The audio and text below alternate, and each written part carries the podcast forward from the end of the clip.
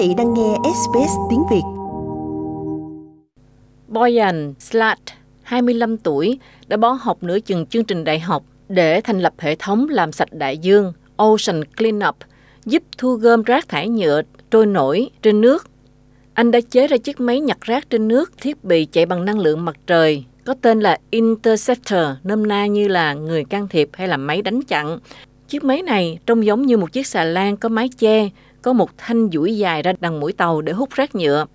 Tuy vậy thì ý định tốt của nhóm Boyan Slat cũng đã bị chỉ trích vì cho rằng máy chỉ tập trung vào rác thải nhựa đã gây ô nhiễm môi trường đại dương thế giới, mà không mở rộng ra các lĩnh vực khác nữa. Các chuyên gia cho biết, hàng năm có 8 triệu tấn chất thải nhựa bao gồm chai nhựa, túi nhựa, đồ chơi và đủ các loại nhựa khác trôi vào đại dương từ các bãi biển, sông lạch, gây nguy hiểm cho các sinh vật biển. Boyan Slat cho biết đã có 3 máy được triển khai và một máy thứ tư đang trên đường đi tới Cộng hòa Dominica. Chúng tôi có một cái ở Indonesia, một ở Malaysia và cái thứ ba sẽ đến Việt Nam. Còn cái thứ tư này thì sẽ đến Cộng hòa Dominica. Hiện tại chúng tôi đã ký thỏa thuận với một số chính phủ để bắt đầu mở rộng quy mô vào năm tới, bao gồm Thái Lan và Los Angeles. Issam Hashim là một quan chức chính quyền tiểu bang Selangor của Malaysia nói rằng có một vấn nạn to lớn về vấn đề rác thải nhựa trên các con sông tại quốc gia này. Mỗi ngày chúng tôi thu gom khoảng 7.000 tấn, chỉ tính trên phạm vi của tiểu bang. Rác trên sông chiếm khoảng 30 tấn một ngày, 30 tấn rác mỗi ngày trên dòng sông đó. Nếu không thu thì chúng ra biển mỗi ngày, vì vậy nó rất lớn. Và vì nhờ có chiếc máy nhặt rác thải trên sông thì mới có thể giúp thu hồi một lượng rác thải nhựa to lớn đến như vậy. Do đó mà ông Issam Hashim nói, ông rất vui mừng khi cái máy nhặt rác của Boyan Slat tới Malaysia. Nó hoạt động đã được 1,5 tháng trên sông và rất có hiệu quả. Nó thu thập các chai nhựa và tất cả các rác trôi nổi trong nước.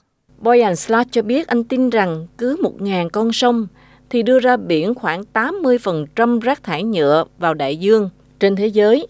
Và trong 5 năm tới, anh muốn vấn nạn này được giải quyết hoàn toàn. Boyan Slat cũng kêu gọi sự hỗ trợ từ các quốc gia vốn đã cam kết làm sạch các dòng sông của họ và từ các doanh nghiệp để tài trợ chi phí sản xuất ra máy và vận hành nó. Chiếc tàu thu rác được thiết kế để có thể neo đậu trên sông và ống hút cách xa phân tàu nằm ở phía trước. Chúng tôi đã thiết kế thanh hút bằm xa ở mũi tàu để có thể làm chệch hướng các vật thể lớn như là cây cối, những thứ mà rõ ràng chúng tôi không muốn hút vào trong máy nhằm tránh làm hỏng bộ phận hút của máy.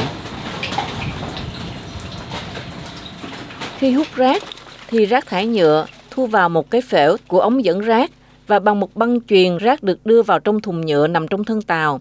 Khi rác đầy thì hệ thống sẽ báo hiệu để những người điều khiển tàu biết ngưng lại mà hút rác. Chiếc tàu hút rác này hiện có trị giá khoảng 1.130.000 đô la Úc, tương đương 700.000 euro. Nhưng Boyan Slat cho biết tác động kinh tế của việc để rác thải nhựa trôi từ sông ra biển còn cao hơn là chi phí mua và sử dụng máy. Quý vị muốn nghe những câu chuyện tương tự có trên Apple Podcast, Google Podcast, Spotify hoặc tải về để nghe bất cứ lúc nào.